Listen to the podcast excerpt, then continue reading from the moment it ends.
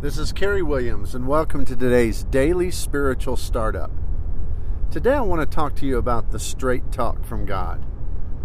Now, when you look through the Old Testament, particularly, in really many, many, many of those Old Testament books, God is going to make promises. And we know all throughout Scripture that God cannot lie, it tells us, and that He is the keeper of His promises. In fact, some of the names of God that are used in the Old Testament mean that very thing God who keeps his promises, God who is always faithful.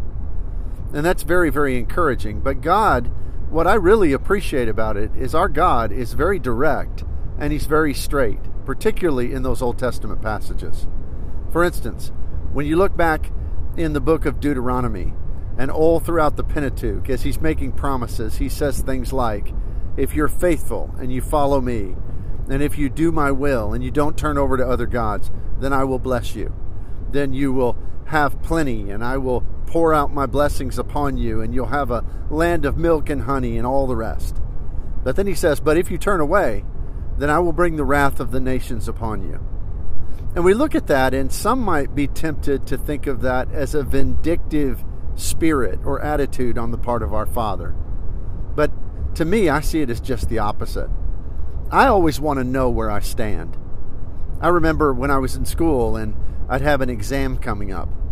To me, the best teachers, whether I did well on the exam or not, were the ones who were upfront with you about what was going to be on the test. They were the ones who told you everything's coming from the study guide, or it's going to be in your book between this page and this page, or it's going to be from the slides that were on the screen, or whatever it may be. Because I felt that there was a, a fair exchange. I knew what to expect. And I knew that if I studied those things, I'd do well, and if I didn't, it was my own fault. Well, that's kind of how our God has been. He is very straight with us. He makes promises, but those promises are often conditional. That we love Him in return, that we follow Him and are faithful to Him in return. Now, how we respond to this to me is very, very important. When I look, I, I think of Nehemiah. In the book of Nehemiah, it says in chapter 1, verses 8 through 9, as Nehemiah is praying to God, he reminds God of some of those promises. It says, If you are unfaithful, I will scatter you among the nations. But if you return to me and obey my commands, then I will gather you to the place that I have chosen. And those are the conditional, very clear standards that God lays out all throughout the Old Testament there in Nehemiah chapter 1, 8, and 9. And you know that Nehemiah, he was the cupbearer to the king of Persia.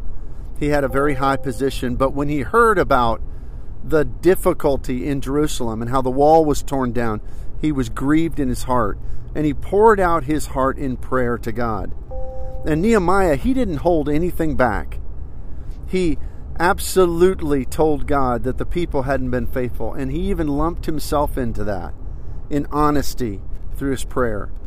And it's almost as if Nehemiah is trying to respond to God in the same kind of honesty, with the same kind of forthright spirit, at the same kind of clear, no, no trying to deceive or trying to, to kind of whitewash it. Nehemiah is just laying out his heart. It's kind of like Isaiah in chapter 6 when he falls down on his face when he sees that great scene in heaven where the seraphim are flying around singing, Holy, Holy, Holy. And he says, Woe is me, for I live in a land of unclean lips. I live amongst a people of unclean lips, and I myself am that way as well. And my eyes have seen the King, the Lord of hosts. You see, God is honest with us, He's straight with us. And I think the best thing we can do is be honest with Him. So today in your prayer life, know those promises of God. And if you've fallen short in your response to that, if you've fallen short in your faithfulness with Him, just be honest with God. Be straight with Him. He's always been straight with us. I hope you have a great day in the Lord. We'll see you here next time.